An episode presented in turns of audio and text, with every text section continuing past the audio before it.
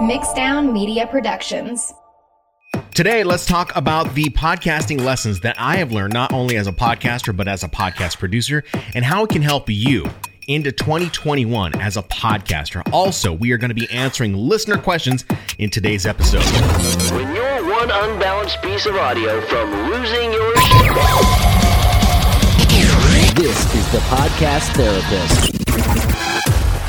So good to have you back on another episode of The Podcast Therapist. I am your host, the Shan Man, Shannon Hernandez, radio broadcaster, podcaster, and a podcast producer. And believe it or not, this is the very last episode of twenty twenty for The Podcast Therapist. Of course, uh, next week is going to be uh, twenty twenty-one, and this is when we're going to try and start kicking things into high gear, especially for this particular podcast.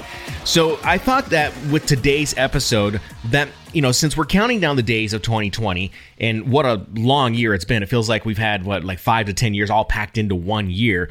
Uh, I figured we would go ahead and do some, uh, some lists, actually uh, count down some lists. And I have nine podcasting lessons that I learned in twenty twenty and maybe how they can help you with your podcast in twenty twenty-one. Now, before we jump into that list, I want to preface the list first by letting you, the listener, know that I know that you come here for podcasting advice. And I know that you come here for not only just the tech advice and the the advice of, like, I guess, I don't know, a radio broadcaster, someone who's been doing this for quite some time. And if you, this is your first time listening to me, I've been in radio for over twenty years. In fact, coming up in January, I think I'm going to be hitting twenty-two years on the radio. Nevertheless, I know that you come here to get all of that information of what it takes to become not only a great podcast host, a great podcast editor, uh, a researcher, uh, a social media marketer, a, de- uh, a, a, a promoter, someone who develops maybe even a website. I know that you want to learn all these things, but I want to break down in today's list and give you the full circle of giving you the idea that in order to achieve all of these pieces that I just mentioned, you have to come down and break it down into the foundations of your own life. And if you don't have these foundations set in place or set in motion, then it can wreak havoc. Uh, excuse me, then it can wreak havoc. Wreak havoc on maybe the consistency of your podcast, maybe how you present in your podcast, how you conduct interviews in your podcast. And these foundations that I'm going to be talking with you about really are basic foundations that I want you to focus on in addition to the elements of you building out podcasts for twenty twenty-one. All right? So please ta- please keep this in mind, that I understand where you are coming from, and I understand that you want technical information. You want insider information. But there is no better insider information than what I'm about to tell you in today's episode, in this first section of the podcast. All right? Now, before we get started, I want to let you know that today's episode was built and created completely inside of a Rocketbook. It is a reusable notebook where you use friction pens. This is like one of my favorite uh, items to have when I am creating podcasting content. So basically, this reusable notebook allows you to write all of your notes inside the notebook, and if, let's say, you fill the notebook up, well, you don't have to throw it away. You can actually scan all of your notes using the Rocketbook app and save all of your notes inside of the cloud. And then when they're all saved into the cloud, you get to wet a rag that the, you get with your Rocketbook and clean out your Rocketbook and start fresh and brand new. I love this Rocketbook. I mean, I have two of them. I have two specific ones. I have a Fusion and I have a Core. And uh, they have many others. They have Matrix, uh, a Matrix notebook, also a Flip notebook that you can check out. If you want more details and learn how you can use a Rocketbook and power the next generation of your ideas, head to thepodcasttherapist.com slash Rocketbook. That is my affiliate link. Of course, I will get a little bit of a commission, a kickback by referring you to that link. But I tell you what, it has definitely saved not only on paper, but the weight that is inside of my computer bag whenever I'm uh, going out uh, to work, or where, you know, if I have to work remote somewhere, it saves on paper and that weight in that bag. So let's jump into today's top nine podcasting lessons that I had learned in twenty twenty. And these top nine lessons really were very personal for me, and they may hit a nerve with you. Not everyone is going to relate to some of these things, but the reason why I bring them up is because they are common themes that come up in your life every day. And if I didn't do these things every day, or if I didn't recognize some of the areas where I didn't focus every day, then I wouldn't be releasing this podcast. This podcast would not even exist. All right. So let's go ahead and start with number one. And I think it's one of the most important pieces of your life when it comes down to your podcast and developing content. And it is actually the one piece in my life that I need to have almost on a daily basis, uh, excuse me, a daily basis. It doesn't matter if it's in one form or another. And what I am talking about is taking care of yourself first. That is the first lesson that I have learned in twenty twenty. So I've known this for a while, and it is actually a habit that I've built in the last six, seven years since I decided to learn how to exercise again, because, you know, when you're in your thirties and in your twenties, you kind of forget a lot about that. These days, I think twenty-year-olds and thirty-year-olds, they tend to, to be more health conscious, less than what I was. But that is one of the basic tenets of my life, is learning to take care of myself first. So I want you to take care of yourself first. This is number one, and that is going to be through exercise. Now, at the beginning of the pandemic, I, I think I have mentioned this in previous episodes, or maybe even on my YouTube channel. I have mentioned that the beginning of the pandemic, I was really kind of uh, challenged and stymied by sciatic pain. And the sciatic pain was really It was really killing me on my left leg, uh, and sitting in this particular chair that I have, it's not necessarily the most comfortable. It's a Tempur-Pedic, but you know, the sedentary lifestyle does not lend itself to having, uh, to, to creating comfortable situations, especially whenever you're really working on something very intently, such as your podcast.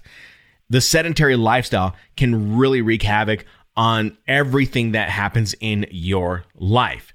Now, what I had discovered in twenty twenty was that I was not taking care of myself first, because when the gym shut down, when I was not able to, um, you know, go to the gym, uh, do some cardio, lift some weights, do whatever I needed to do to keep myself active, I found myself going out for walks. And when I went out for walks, um, that felt great. You know, running was a kind of a very difficult thing for me to do because it, it was really terror on my joints. And that proved itself eventually when I sprained my ankle uh, back in March of twenty twenty, and I really, really was kind of more sedentary than anything. But it wasn't up until when I kept getting served ads on Facebook for uh, a yoga program. And I'm sure, I'm sure some of you have heard about this. Uh, this is the D D P yoga program. It's um, Diamond Dallas Page. He was the former wrestler. Uh, I think W W E, W W F. I'm not a big wrestling fan, so I don't know. But uh, he had this. This program, this yoga program for people who were trying to do functional things. They were trying to remove the sciatic pain. And so I enrolled in that. And that was the one thing that I guess kind of unlocked a lot of not only the pain in my lower back and in my sciatica, but it allowed to give me a different perspective on how I developed my content for not only my YouTube channel, but for this very podcast. So I think perspective is something that we will talk about here after a little while. So number one, take care of yourself. Number two, I think is very important. You got to find time to eat healthy, eating fresh greens. Don't eat anything that's got uh, preservatives or pro- is something that's processed. Look for salads and greens, uh, broccolis, Brussels sprouts, uh, cauliflowers. Those are all high in vitamins. If you do research on this, if you go look, if you look up inside of Google and type in Uh, you know, the health benefits of cauliflower, you can go in and read all the health benefits of, of cauliflower and see that, you know, you don't necessarily need to be vit- buying vitamins. Uh, you could buy supplements that will help supplement you uh, with those vitamins, but you can get a lot of those vitamins from broccoli, uh, Brussels sprouts, cauliflower, fruits and vegetables. This is something that I think is very huge. Now, uh, one of the things that I think that might help you when it comes down to eating healthy is that I believe that eating healthy helps stimulate the mind to help become to help you become more creative and be more analytical at the same time. So when you're feeding and nourishing your brain with the healthy foods, you're able to operate on a higher level. So what I would tell you is that um, I would consider going out and looking for some books that uh, really focus on the nutrition, brain health, and focus on um, you know, internal health, no matter what. Uh, the book that I started on was actually called Practical Paleo uh, by the author Diane Sanfilippo. And uh, she's got a podcast, I believe, called Balanced Eats. If you want to go check that out, I have no problem promoting her podcast. Uh, maybe one of these days we'll get her on the podcast. We'll talk about her podcast and why she started a podcast. But she's big time, big, big time. But Practical Paleo is that book. I'll go ahead and leave a link for that down in the description of this podcast episode on your uh, phone. So you can go ahead and check that out if you're uh, in a place where you can check that out. Also, another book that you might want to be able to check out is one called um, Eat for Life. There's another one called End of Diabetes, End of uh, Heart Disease, all by the author and Doctor Joel Furman.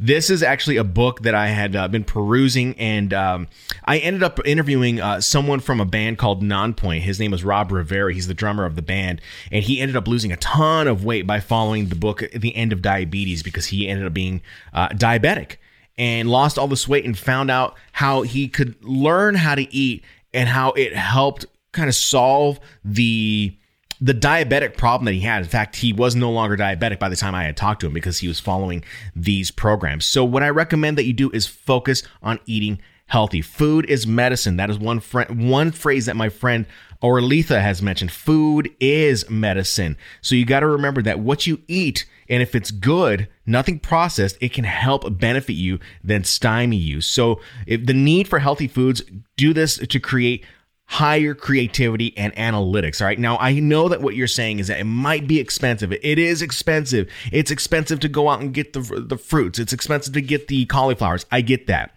You don't have to do it all at once. Start small. Start buying little by little uh, different fruits and vegetables in order to cook. There's so many recipes where you can just incorporate them into the current meals that you're already eating and slowly, gradually start moving towards a clean eating, healthy li- uh, healthy lifestyle. That's one thing that I think that is very important because I do notice it whenever it comes down to me developing content for this podcast, my YouTube channel, and even editing the podcast that I do edit. All right. Number three, when it comes down to you editing your podcast, when you are tired, take a break. So if you've been grinding away on your podcast, and a lot of you out there tend to over edit, a lot of you out there tend to overthink the podcasting process, and that can really fatigue you over time. And there's nothing wrong with that because there's no There's no book that's telling you the right way or the wrong way to do podcasting. But the one thing that I do recommend is that if you're overdoing it and you're coming up against a wall, when you're tired, take a break. I would rather you create quality content than forced and unusable content. Let me say that again. I'd rather you create quality content than forced and unusable content. Okay? So make your content quality and do it on a fresh mind. This is something that I had to learn in twenty twenty, especially in the summer of twenty twenty here in Phoenix, Arizona, when it is hot and it is almost impossible to think. If I had to take three breaks per the, for the day, I would, just because I knew that working under conditions where it was way too difficult to think, I was much better doing it at night, or I was much better doing it whenever it was quiet. I took breaks when I needed to if I was up against a wall. Number four, take the time to step outside of your comfort zone and learn a brand new skill. I've talked about this in previous episodes of this podcast. In fact, what was it, two episodes ago as of this podcast? I talked about the value of learning graphic design, but it just doesn't have to be graphic design. For me, this year, I learned a brand new skill. I learned a completely brand new skill in Adobe, in the Adobe Creative Cloud, and that was Adobe Premiere. Now, does it mean I'm an, a, a pro at Adobe Premiere? No, but I did make it a point to take a training to learn the basics of Adobe Premiere. I also learned how to use my Sony A sixty-four hundred camera to create better quality content for people on my YouTube channel. So whatever it may be, I want you to take a step outside of your current comfort zone of just editing a podcast and jump into another area. Maybe it is Adobe Premiere. Maybe it is uh, you know, Adobe Illustrator. Maybe it's ScreenFlow for Mac. Maybe it's Camtasia for P C. Maybe it's creating or actually taking a training on search engine optimization. But I learned in twenty twenty that when I learned a brand new skill, it was another tool in my toolbox. I mean, you could put it another way. It was another weapon in my arsenal of weapons. And I, I only, all I have is to get better at it. So I want to encourage you to take the time to learn a brand new skill in twenty twenty-one. Number five, learn to receive. This is a very interesting one. And this is going to relate directly to the podcaster who's looking for all the downloads. The podcaster who's trying to get monetization deals, sponsorships. Number five is all about receiving. In twenty twenty, this happened to me. I felt very closed off in twenty twenty. In fact, Uh, at the beginning of twenty twenty, I was really pushing very hard to get some certain areas of my website up and running. It was requiring me to write email copy, build landing pages, uh, uh, you, you know, uh, test those landing pages, test those email campaigns, because they all related directly to my podcasting YouTube channel. And I wanted to test these things out, but what I felt I was doing is that I was closing myself off from the opportunities of being able to connect with people like you in order to create more value. So what ended up happening, and how did I learn how to receive, and how did it open up doors? Well, this all happened in the middle of twenty twenty, and I had a friend of mine. His name is Mark. Uh, Mark is a truck driver. And wanted to start a pod, uh, wanted to start a website and training course on teaching people how to begin, become truck drivers, getting their C D L license and all the steps that it takes to do all this stuff.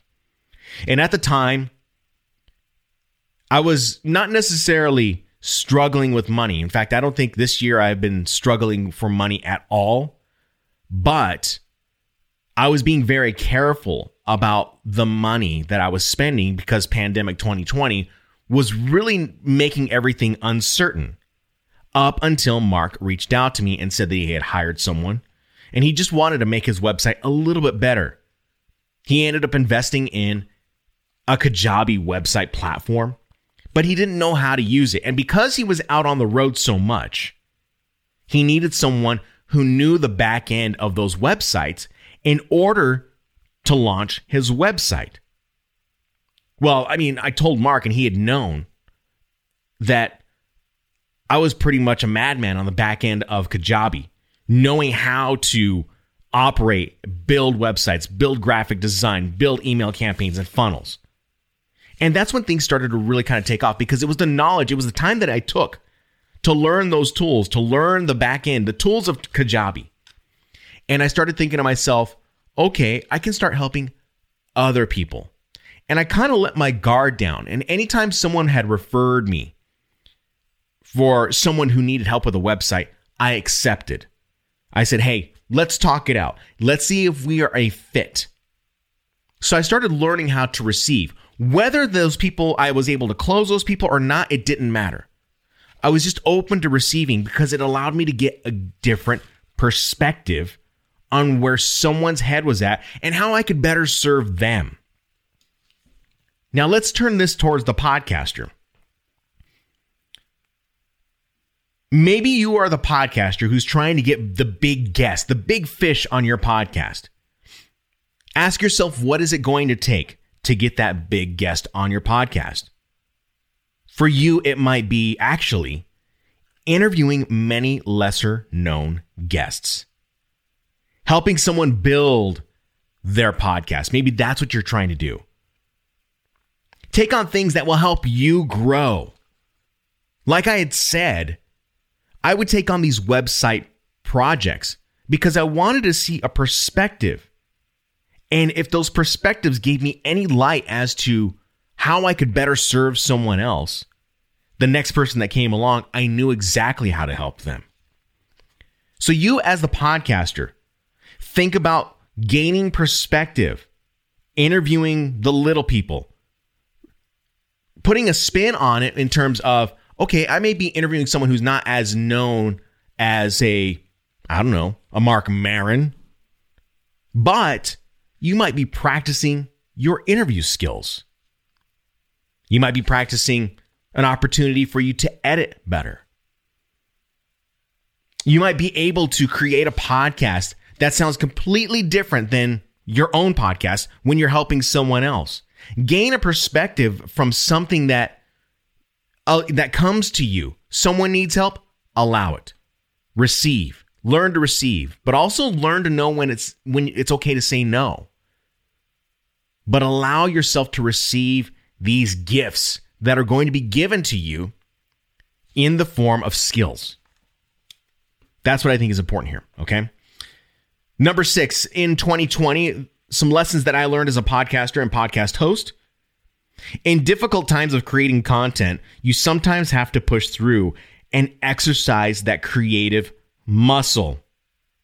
Sometimes it will activate after, say, around twenty minutes. So when I was creating The Podcast Therapist, I had to create all the little elements that you hear in between, all the bumpers, the sweepers, the drops, all of that. And that was probably the most difficult thing for me. What I was up against inside of twenty twenty when it came to building out The Podcast Therapist was all of those pieces. And when you're developing sound design for your own podcast, you want it to sound perfect. I get it. And I got inside of my head probably a little too much when it came down to, to branding this particular podcast. I knew all the other steps that you would probably find in the podcast launch checklist that I have on my website. I knew all those by heart. But when it came down to the sound design, I overthought it. And I didn't need to overthink it.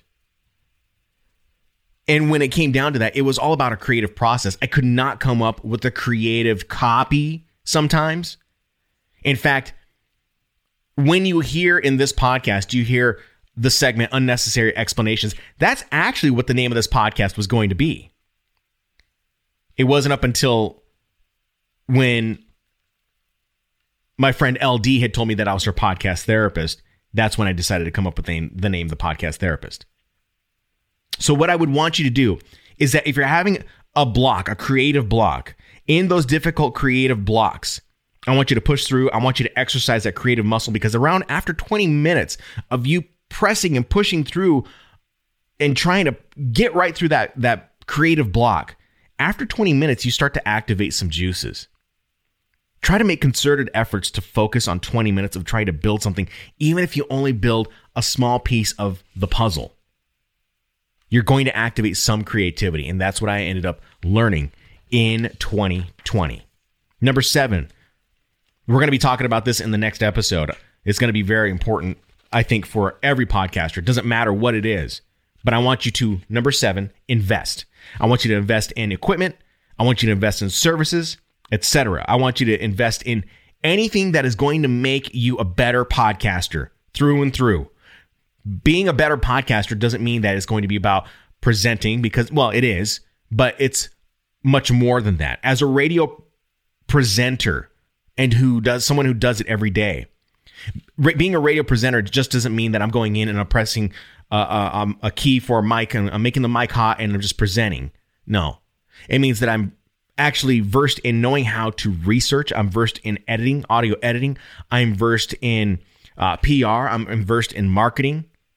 I want you to invest in not only yourself, but in the tools that are going to help you. The way you are probably thinking about this is, well, how can I make this thing or my podcast something that I invest in when it's going to cost me money? Well, just think about it and turn it on its head. If something that is going to help you make money is worth money and is worth value, invest in it. It can only make you better. Invest. We're going to talk a lot about this, like I said, in next episode when we interview Carmen Reed. You're going to really like the conversation we had uh, with her, okay? Number eight, find time to reconnect or just connect with others. In twenty twenty, I I found it very difficult to connect with people because I typically did this at concerts. I typically did this, uh, you know, at the radio station, uh, you know, networking meetings, whatever it may have been. And it made it a little more difficult. So in twenty twenty-one, even though we are still trying to figure out vaccines and we're trying to figure out how to uh, get back to normal life, we're still going to have to do these connection dates on Zoom or whatever platform that we're using. So I want you to find time in twenty twenty-one to connect with someone else to change your perspective outside the content that you're creating in your own little bubble. We tend to get, as podcasters, we tend to get involved in our own little bubble that we forget about what the outside world is trying to tell us. So that's why I want you to reconnect, meet with someone, jump on LinkedIn, and start connecting with others who might help benefit you in some way. Maybe they might be a guest. Maybe you could be a guest on their podcast. Maybe they can do a guest post on your website. How can, how can you connect with someone that you relate with on an equal leveling level plane? Start doing those Zoom meetings, but make sure you t- make that effort to reconnect or connect with people to build a whole brand new perspective. And the last one, number nine, lessons I learned in twenty twenty, I stayed in my own lane. And me staying in my own lane this year was actually something that happened in the latter part of the, the, the year. I just decided that I needed to stay in my own lane. I did not need to focus on what my competitors were doing. And when I say focus, I'm talking about obsessing over what my competitors were doing. I stayed in my own lane and I started to focus on what I was doing to create better content on the radio, on YouTube, and now this podcast. You're going to have likely within your podcasting niche, hundreds, if not hundreds, of other podcasts that are going to be talking about the exact same thing that you are going to be talking about. I don't want you to, obs- I do not want you to obsess over those people.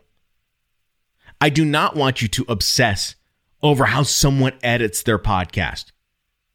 I do not want you to obsess over anything. What I want you to do is I want you to observe. Observe what they do, but do not obsess. And stay in your own lane. Don't focus on what other people are doing. Focus on what you're doing. Have your own fun. Who was it? It could have been like, I don't, was it Bill Gates or Steve Jobs? I think it was Steve Jobs. He said, don't imitate, innovate. I think he was the one that said that. I could be wrong. But that quote has been going around for a while. Don't imitate other people. Innovate. Become yourself. Create your own program that is going to inspire someone else. Observe how other people are doing them. Observe how other podcasts are conducted, but don't obsess over them. It's funny because a lot of people ask me, like, how many podcasts do you listen to? And for me, podcasting and listening to podcasts, it's not as uh, what would you, I, I don't obsess over it like I like some people do. There, there's some people who subscribe to like ten, twenty podcasts and they have a listening schedule. But as a content creator, you have to turn from the content creator into now the producer. So observe what other people are doing, but don't obsess because you are now the content creator. You are now the producer. And that's what I had to end up learning in twenty twenty. I had to remind myself that I was the producer and I could not obsess over my competitors. Coming up in the next segment, we're going to be talking about some things that you could take action on in twenty twenty-one as a podcaster. So stick around for that in the Mixed Down.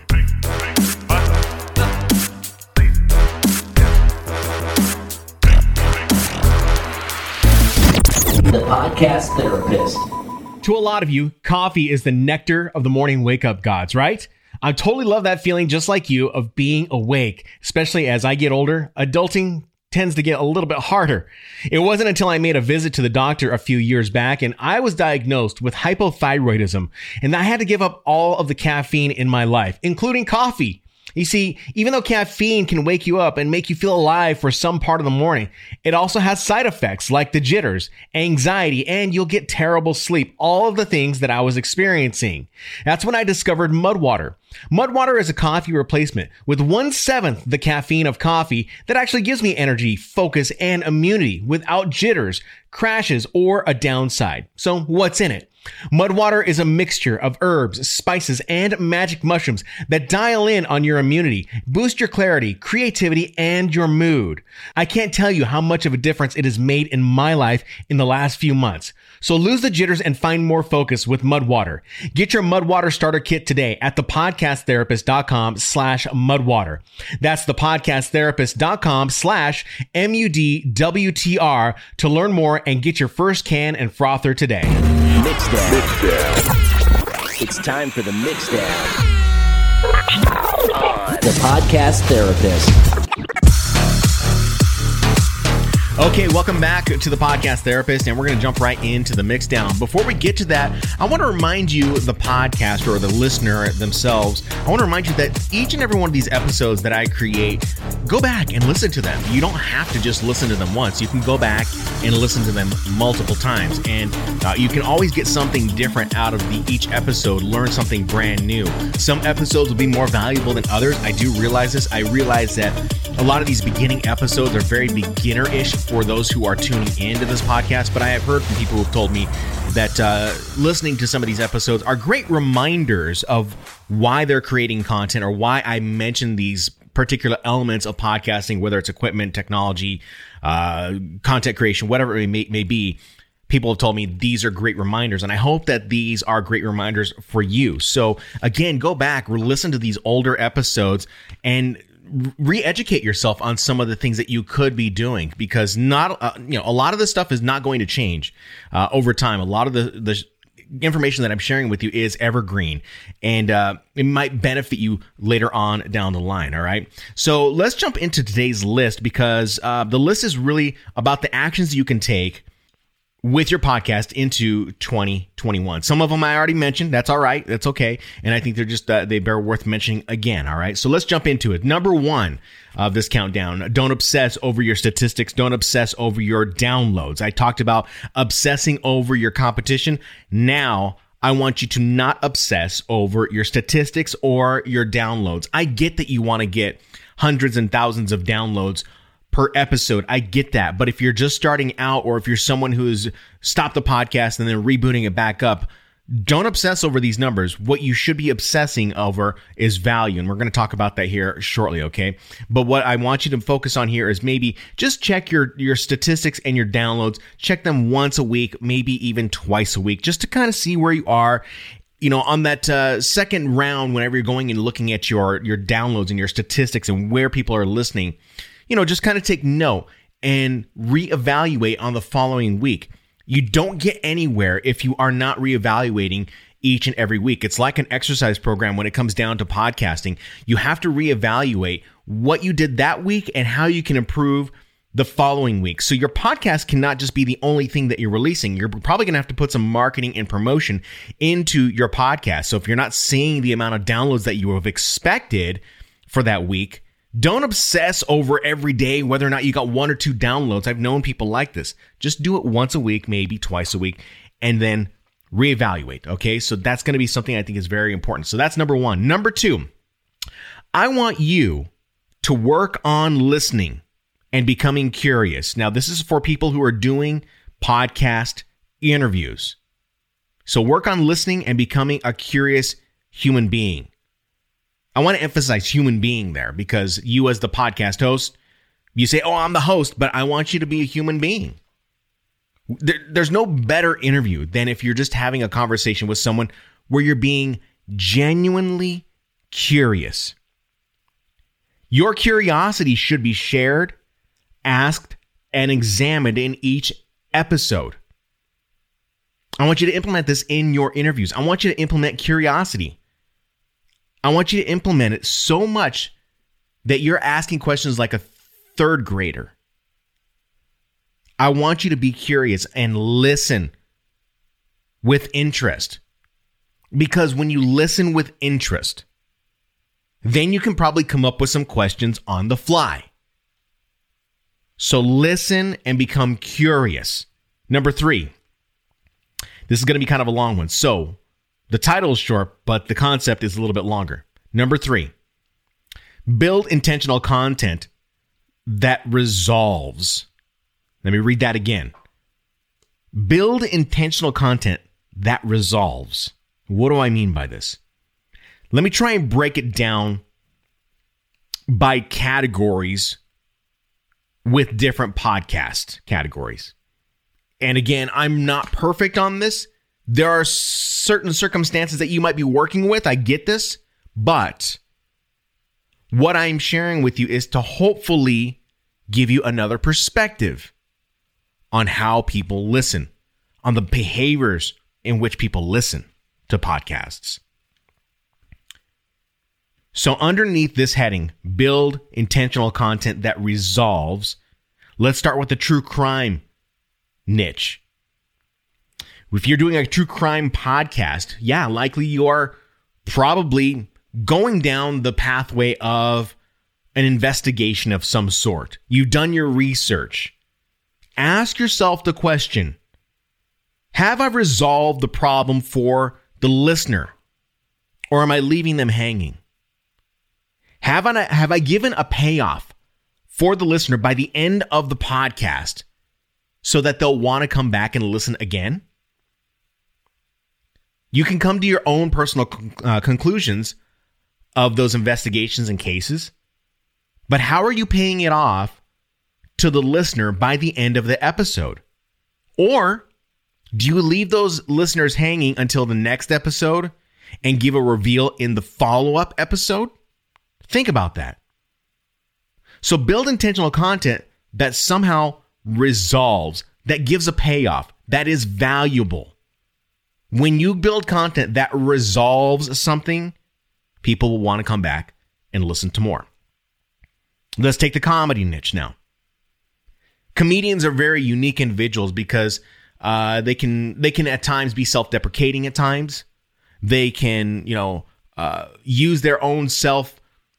They can self-examine themselves really well, but at the end of the day, whenever they're examining themselves and making light to, you know, their habits or their behaviors, how can a comedian resolve and connect with a listener? Do they get personal while being funny at the same time? How, how do they do that? How do they relate to other people's challenges? Think of any comedian that you have ever seen or listened to. The men, the one comedian that I like to, to follow is Sebastian Maniscalco. And he tends to take these everyday scenarios and make them relatable to where people can really connect with him on going to the grocery store or going out on dates with his girlfriend or wife. Now it's his wife. How is he connecting? How is he finding the resolution? He finds these different little resolutions in each and every single bit that he creates. So how can you do that with your audience? Let's go into the next niche. How about the business niche? For people who are business owners, for people who are doing a business podcast starting out for the very first time, you probably already know this one, but it's g- great to remind you. When you go in and you build intentional content that resolves, I want you to solve someone's professional challenge with your own solution. Just because I'm a podcast trainer, I'm a podcast host, I'm a radio broadcaster, doesn't mean that my method is the tried and true method. It doesn't mean that this is the method that everyone's using. It's one of the methods that many other podcasters are using around the world. I just happen to find my method of creating podcasts far easier than how other people do them. I just find my own method of podcasting more relaxed and not as stuffy than other people's. At least I think it is, right? So as a business owner, I want you to solve someone's professional challenge with your own solution. When you share your own solution, that's when you build trust. That's when you build relatability with your audience. And that's how you get people to come into your, you know, for those business people, you come into your funnel. So solve someone's problem with your own solution, because there might be five other experts that are doing it, but they might be doing it much longer. Maybe they're not doing it as efficient as you. Do it with your own solution. Let's talk about people who are in the lifestyle and, let's say, cooking niche. What can you do in your podcast that will create intention, that will solve a problem? You've seen this a million times if you've ever gone to look for a recipe. Shit, you know, you look for a recipe, and typically on that blog, the person who's, who creates that recipe, they give a little story, backstory of why they created that recipe. So when you're building intentional content that resolves, share recipes in your podcast, recipes that enhance your entertaining factor on the weekends. Share recipes that enhance your nutrition. Share recipes that make your kids happy. Share recipes that pair well with different foods or drinks. Share those recipes and relate them back to the person and their situation. You're building intentional content that resolves or solves something. Let's talk about travel. Share experiences of places where you've traveled. Maybe you provide lists, the top ten places to eat in Sedona, Arizona. Give a review of a restaurant in Chicago, Illinois. These are things that you could do to build intentional content that will resolve someone's problem. Because when we are consuming content on the internet, that's all we're doing. We are consuming content when we're searching for something. You want to build something that will pay off in the end. Pay off with imagination. Pay off with reviews. You want to send your listener into an imaginary land of seeing themselves take action on something that you are recommending. You've been through that process. You've been down that road, and you know the best steps to take for them. Build content that is intentional and content that resolves. Every niche that I have mentioned here is all umbrellaed under the concept of value. Give your listener value. Number four. I know we're on number four. Build relationships on social media through your podcast. You know, grow your following. This is going to be very important. This is a this is this is an advanced play that you don't even realize that you're doing. Because the advanced play is going to come later down the line when you want to run ads for your podcast. This is the big question that I see online in podcasting groups all over. They say, you know, is it worth running ads to promote my podcast? Well, yes and no. I would say yes. Actually, let's start with no.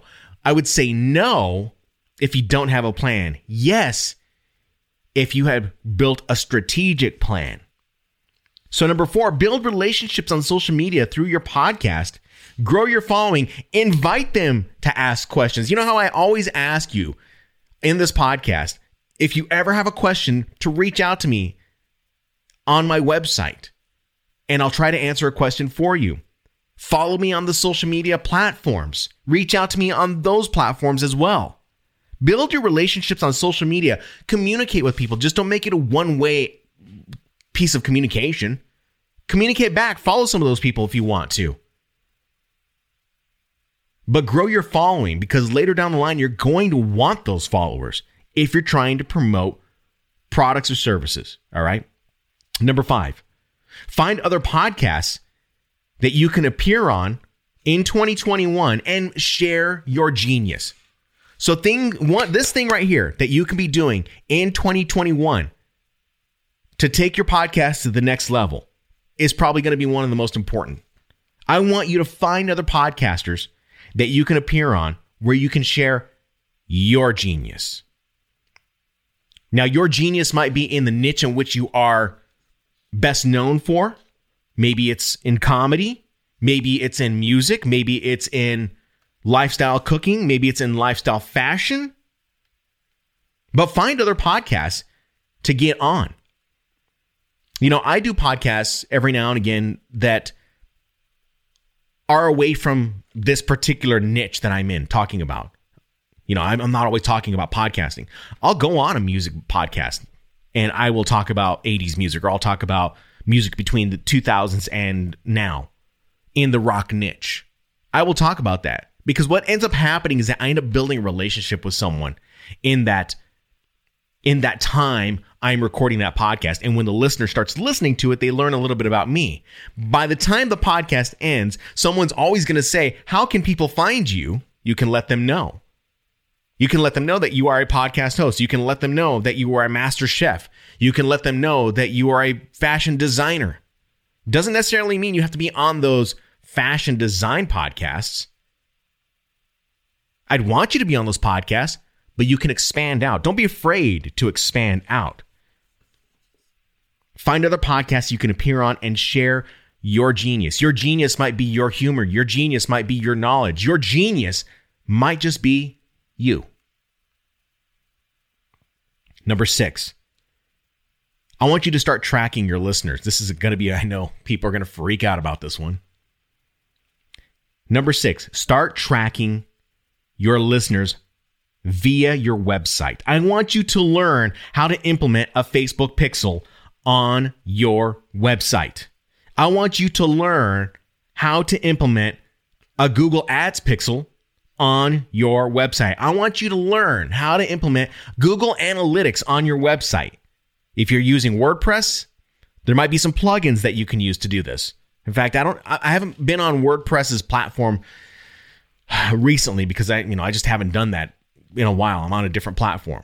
But they might have that ability for you to plug in your U A number for Google Analytics, your Facebook Pixel number. They might have those already ready for you inside of WordPress. I know that inside of Squarespace, you can do that. Inside of Kajabi, they have fields in which you can already fill that out. I want you to learn how to implement these things, because these are going to be plays for you later down the line when you want to promote, say, A, your podcast, B, a product, or C, a service. Something. You've got to have this. Most podcasters don't do this. They're so focused on... They're focused on numbers. They're focused on downloads. They're focused on subscribers. I wouldn't even be focused on that. I mean, I don't want to say don't be focused on it, but I wouldn't make it the major, major, major, major priority. My major priority would be getting them to my website, because those are people who are interested. Number seven, don't rely on getting sponsors immediately. Don't rely on this. I think a lot of podcasters burn out over a course of time because they think that they have to have a sponsor immediately whenever they get into a podcast and they start one. What I want you to rely on is building great content. That's it. Instead of hunting out for a sponsor, someone to sponsor four episodes of your podcast, which you don't know that you're going to be getting over one hundred downloads or one thousand downloads. You don't know how many downloads you're going to get on that episode. Instead of worrying about that, what I would want you to worry about is start developing other streams of income. Start developing streams of affiliate income. The easiest way to do this affiliate income thing would be to look at Amazon's affiliate program. I am not talking about the Amazon influencer program. I would warn you against that unless there's an Amazon influencer out there that Uh, has been doing this a lot longer. But I remember from the last time that I did the influencer program with Amazon, where you promote products that people can purchase on Amazon. And when someone purchases those products that you recommend, you get the kickback, you get the commission. As far as the influencer program was concerned, you had to constantly be promoting. You had to be constantly pushing people to those web platforms. Instead, I want you to focus on the Amazon Associates affiliate program. I'm going to leave a link for that in the description of this podcast on your podcast player, whether you're an Apple Podcast or Spotify. I will leave a link directly to where you can enroll in that. and start looking up items that you use in your daily that you could recommend to your own audience.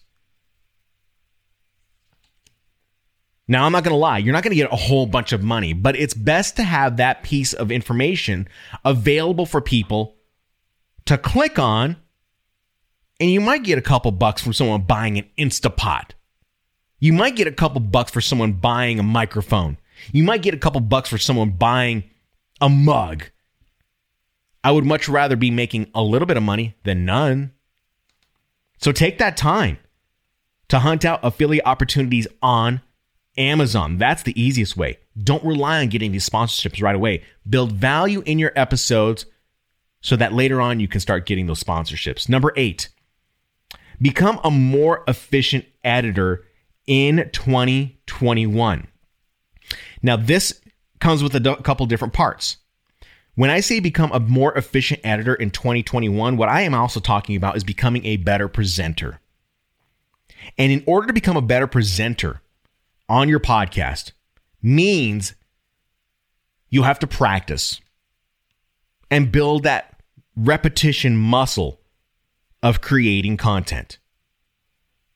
So to become an efficient editor, you have to become equally an efficient presenter. Prepare yourself for each episode. Doesn't mean you have to write down every word that you're going to say in your podcast. No, you're just writing bullet points. Everything that I'm talking about with you in this podcast right now is written in my notebook, on my Rocketbook, in bullet points. That's it. Become a more efficient editor in twenty twenty-one by becoming a better presenter. Take your time to learn how the editing programs work. Educate yourself on the editing program. I'm going to keep saying this till you're you're done with me, till you have to fast forward through these episodes. Take the time to learn the editing program to become a better editor. When you're a better presenter, you don't have to edit as much. The goal is to not edit as much. The goal is to know those keys on your D A W to where you can make the proper adjustments. Go into the help menu and see if you can find the solution to the D A W or the problem inside the D A W that you were looking for, uh, you know, the problem inside the D A W that you're having that maybe you're looking to solve. Go to the help section. That's what it's there for. Number nine, I want you to be consistent, persistent, and relentless. This can be difficult, and I understand that. Being consistent, persistent, and relentless. Kind of all the same thing, really, right? It can be difficult. I, I know that a lot of you out there have jobs, normal jobs. You're trying to balance your job, your family, your kids, and this thing, your podcast.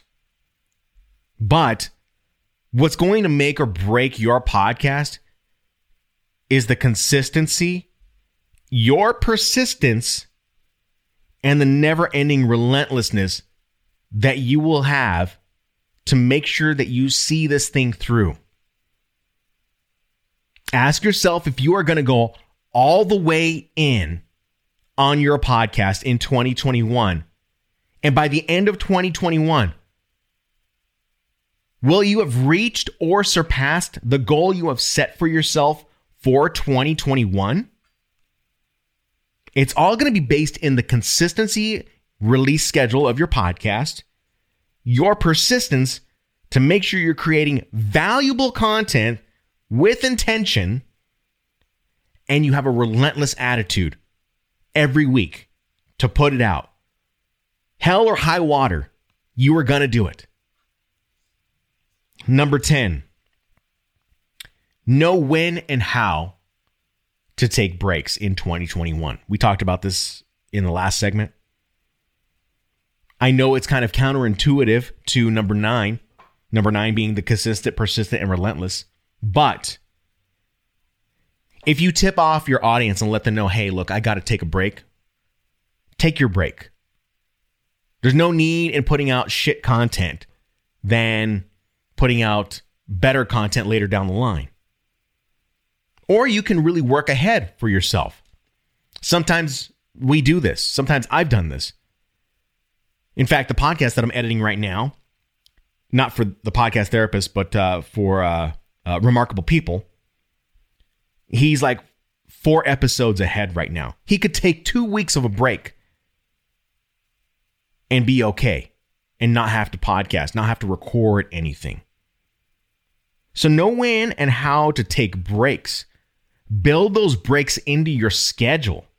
If you're trying to be consistent, persistent, and relentless, then what you're going to have to do if you want to take your trip to California to Disneyland, make sure that you are recording ahead of time, recording episodes ahead of time, and scheduling them out ahead of time. Set up your social media marketing campaigns so that those go out ahead of time. You're going to have to do a lot of work ahead of time, but I would much rather do that work ahead of time than stress about it while I was on vacation. So know when and how to take your breaks if you need them. Sometimes it might not be going to Disneyland. It may be more just about you sitting down, grabbing the remote, flipping on the T V, and chilling the F out. That's all it might be. And you're allowed to do that. No one is telling you that you can or you can't.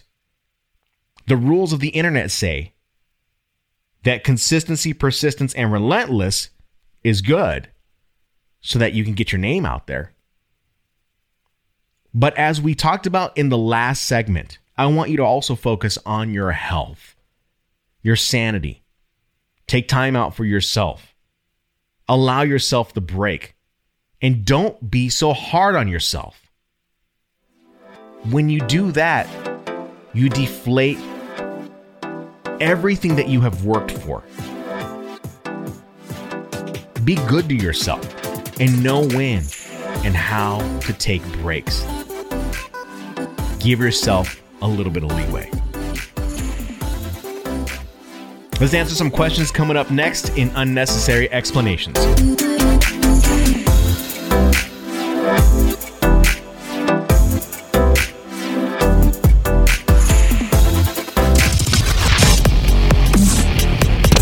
Podcast Therapist. Right now, you might be in the middle of the research phase of launching your podcast. Maybe you've gotten some equipment, signed up for a Zoom account, and have recorded a few podcast episodes. But what steps do you need to take when it comes to a successful podcast launch? Would you believe the biggest mistake podcasters make is the launch sequence? Seriously, just like a space shuttle has a sequence to put astronauts into space, podcasts have sequences to put a podcast in the marketplace successfully. That's why I created the Podcast Launch Checklist. After helping numerous clients build their podcasts, I developed a step-by-step guide to help podcast creators just like you have a clean launch sequence without wasting time. The Podcast Launch Checklist is a twelve-step sequence that walks you through the pre-launch, mid-launch, and post-launch process with specific steps and instructions that will save you time. If you're tired of walking around in the dark trying to figure out everything that comes with a podcast launch, you can grab the Podcast Launch Checklist today. Visit thepodcasttherapist.com slash PLC and use the code PODTherapist, all one word, to get twenty-five percent off this checklist today. Unnecessary Explanations. The Podcast Therapist. Unnecessary Explanations. All right, it is time for Unnecessary Explanations, and we're going to be answering some questions that came to me over the weekend on, um, you know, someone's particular podcast. So if you're looking for me to answer a question that you might have with your podcast, I want to encourage you to go on over to thepodcasttherapist.com slash podcast and jump on down to the Contact Me section, and you can leave me either a voicemail or shoot me an email.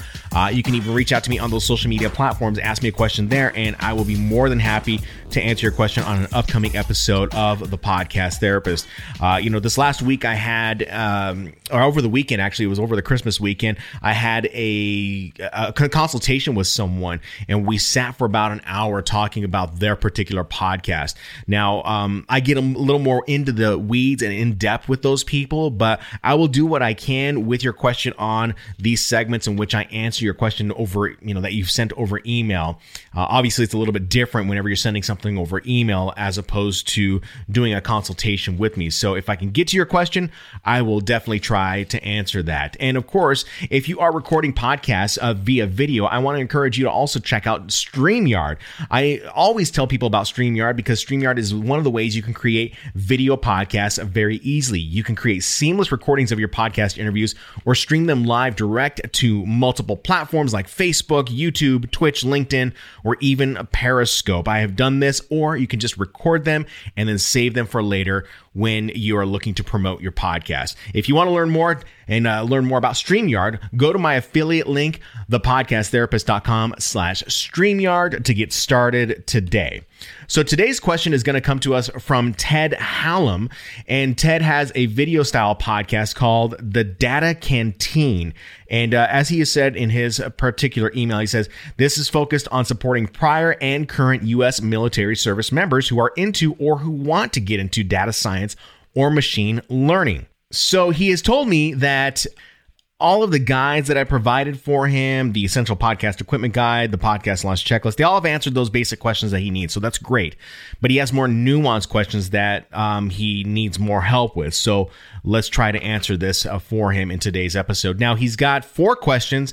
I'm only going to answer, I believe, uh, three of them, because one of the questions I do need to reach out to him and clarify with him. So, Ted, I will be getting back to you as soon as I can. All right. So let's go ahead and answer Uh, one of three questions here. So start for the, the first one here is he asks the question, I anticipate that efficiently scheduling guests will be a challenge. Is there a particular online service that you favor for scheduling guests? In my case, the ideal scheduling service would integrate with Google Calendar and are capable of scheduling guests around my existing obligations. So this is a very simple answer for you. Uh, the scheduling software that I use is called Calendly. Um, you would just need to go into Google and type in K, I'm sorry, C A L E N D dot L Y. I'll leave a link also in the uh, description of this podcast episode on your podcasting app, so you can check it out there. But that is going to be the one that I would recommend for you. Uh, the reason why I like Calendly is that um, it allows you to integrate your current Google Calendar uh, with Calendly. And so you can set your own schedule, and if you happen to uh, have some obligations that you have scheduled throughout the week, Calendly, Calendly will recognize that, and it will not make those times available on your Calendly schedule. So that's one of the things that I love to do. Now, there's other softwares out there that you can use.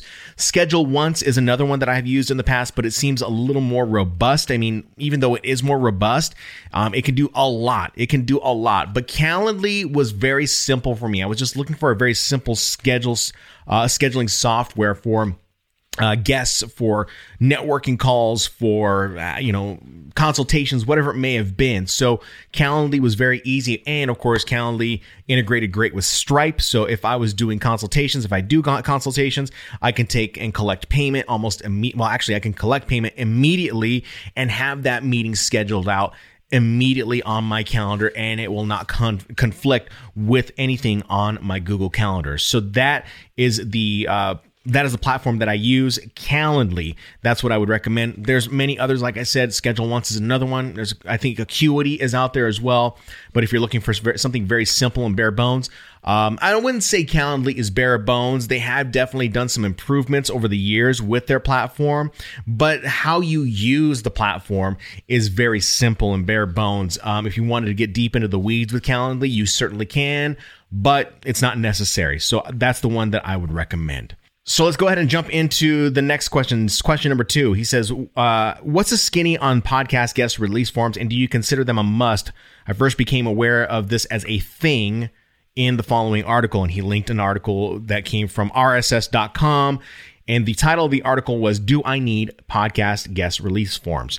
And so this is an interesting one, and I will say that I'm not like the, the ultimate expert on this, but I can give you the perspective of what we do in radio and what podcasters are doing. I think, I don't know. I, I think it's ridiculous, honestly. Um, I don't think it's necessary, but there may be situations where you do need a guest release form. I'm not saying that my answer is right, but I have very specific reasons why I don't have guest release forms, and I don't fret over them. So in this article on R S S dot com, there was an attorney that had said that there was a podcaster who did an interview with someone. And uh, I'm just paraphrasing at this point. I'm not even reading it, actually. I'm just trying to remember it from memory. Basically, this podcaster interviewed someone and they did the interview. And then later on down the line, the interviewee said, hey, I don't want my podcast up. I don't want it to be published anywhere. I need you to take it down. Now, I don't know if that podcaster said that they don't want to take that podcast down, and it ended up becoming a legal issue. And so uh, I, I think it ended up going to court and whatnot. And I can't remember if it had something to do with proprietary information. I don't know. If it were me in that situation, I would have said, fine, I'm going to take it down. If they were having a problem with my, their you know, their ability to come onto my podcast and share that information, they should have known from the very start that this stuff was going to be broadcast out and syndicated over the internet. And now they don't want it on the internet. I would probably just say, fine, we're going to take it down, because I have very specific reasons of why I would do this. I'm hoping that the content that I would be creating that is subsequent to that particular episode would be equally as valuable, if not more valuable, than just that one episode with that one particular guest. Now, this is why I don't ask for guest release forms. What I am asking whenever I have someone come onto my particular podcast is that we have a mutual understanding that when I bring them on my podcast, that I'm trying to promote them. I'm trying to drive traffic back to their website. I'm trying to paint them in the good light. And if they have a problem with that, then I don't want them anywhere on my podcast or on my website. I would be more than happy to take it down. Even if I had one hundred thousand hits on that page, I would still take it down, because I don't want that. I don't want that type of person. That I don't want those type of people on my podcast. So to come back to that question is, do you need to have a, a podcast guest release form? No, you don't have to. If you want to, and you're dealing with maybe more sensitive information, maybe there's a reason for that. But I don't think it's necessary. And that's what, there are a ton of little things that you're going to hear from all kinds of podcasters, different podcast coaches, coaches, and they're going to say, you need to have this podcast guest release form because we want to make sure that you're legally okay. But for some people, that really is the thing that is holding them back from creating a podcast. So if you go into it with the mutual understanding that you are creating content for the internet to hope to drive traffic to a web page or to a particular episode that will be benefiting both of you mutually, you don't need to have a, a, a podcast guest release form. You're trying to help each other out. And that, I think, says enough. So I hope that answers your question. Let's go to the next question. Uh, he asks, or he says, truth in lending. This is actually a couple of related questions. So he's got actually a couple different questions in this uh, particular question. He says he is launching the Data Canteen for an established LinkedIn group. Some of the group members have offered donations to help offset costs. So the first question is, what is the current best practice for accepting donations? There seems to be a dizzying array of options for accepting money, but which is the best value?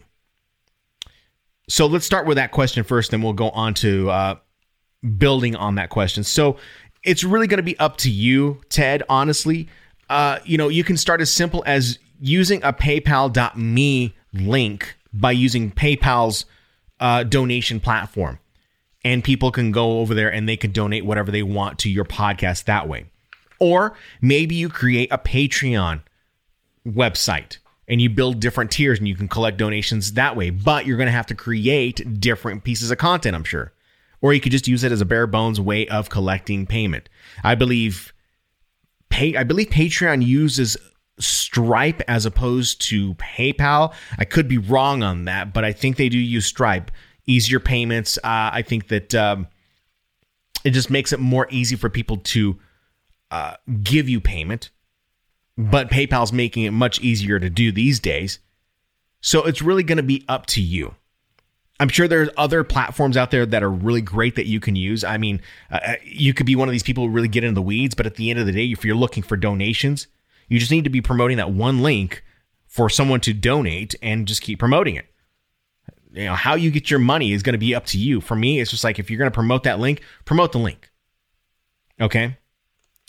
His next part of his question says, building on that question, the Data Canteen is a passion project and a wholly nonprofit endeavor. However, as this uh, as this is in the early stages, I haven't pursued the process of officially becoming a nonprofit. I want the production to be as professional as possible, so my outlay of cash in terms of equipment, software, and hosting services has been substantial, and meager donations are expected to fa- to be far from profit generating.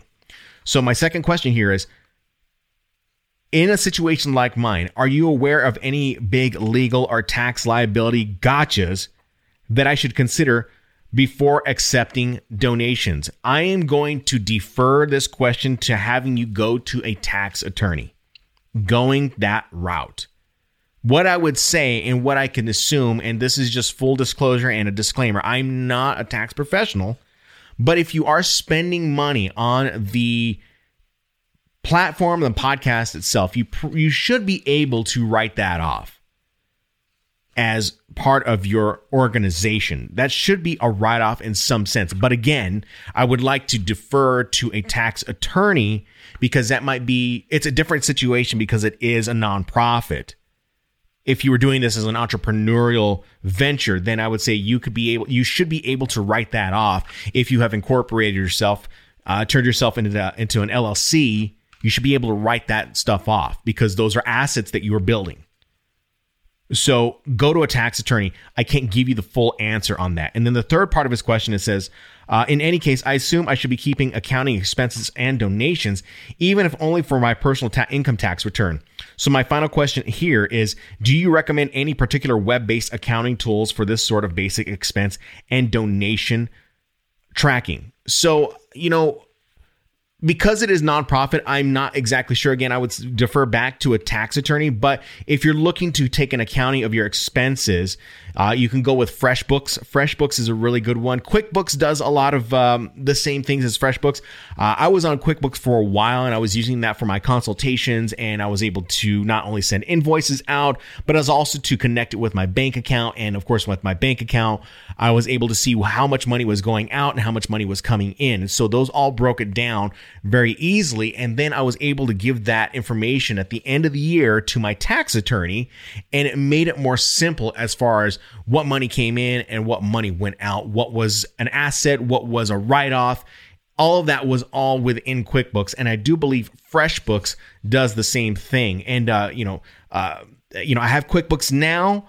Uh, but I don't use it too much because I'm really just using PayPal these days. All the money that I'm using on a PayPal business account, I'm not spending as much money as you would think for all the services that I use. So I'm using the same services over and over. You know, you got a Buzzsprout account. You've got, uh, you know, I, I got like a TubeBuddy account. I've got StreamYard account. I've got Kajabi account. It, excuse me. Excuse me. And those all bill out either monthly or they bill out yearly. So at the end of the year, when that all comes up, I'm just able to do an export inside of PayPal and share those with my tax attorney. So that's something that I think you can do. You can either do it in PayPal. It's probably much easier in FreshBooks, and probably easier in QuickBooks. That might be the best way that you can get um, your, your records in play. But again, like I said, I'm not a tax attorney. I can't give you those direct answers. I would refer you to someone else. All right.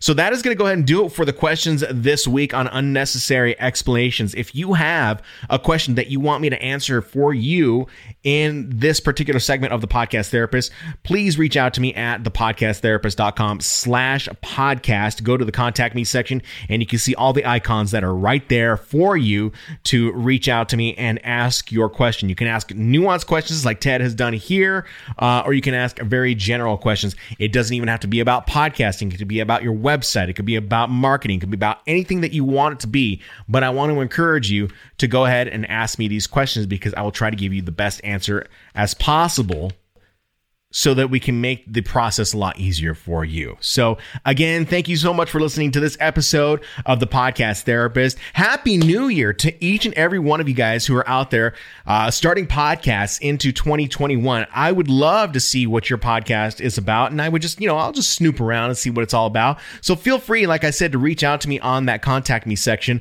at the podcast therapist dot com slash podcast. Let me know what your podcast is about, and uh, you know, I'll give it a little snoop around. I won't necessarily possibly reach out to you unless I, you know, I see something that I think is interesting, but we'll see where you are. And if you have those questions, you can reach out to me and I will try to answer your questions. Happy New Year to you. Be safe into twenty twenty-one, and let's start building some incredible, valuable content for the new year.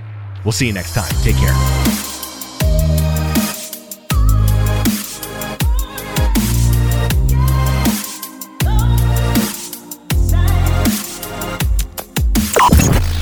Podcast Therapist. Mixed Down Media Productions.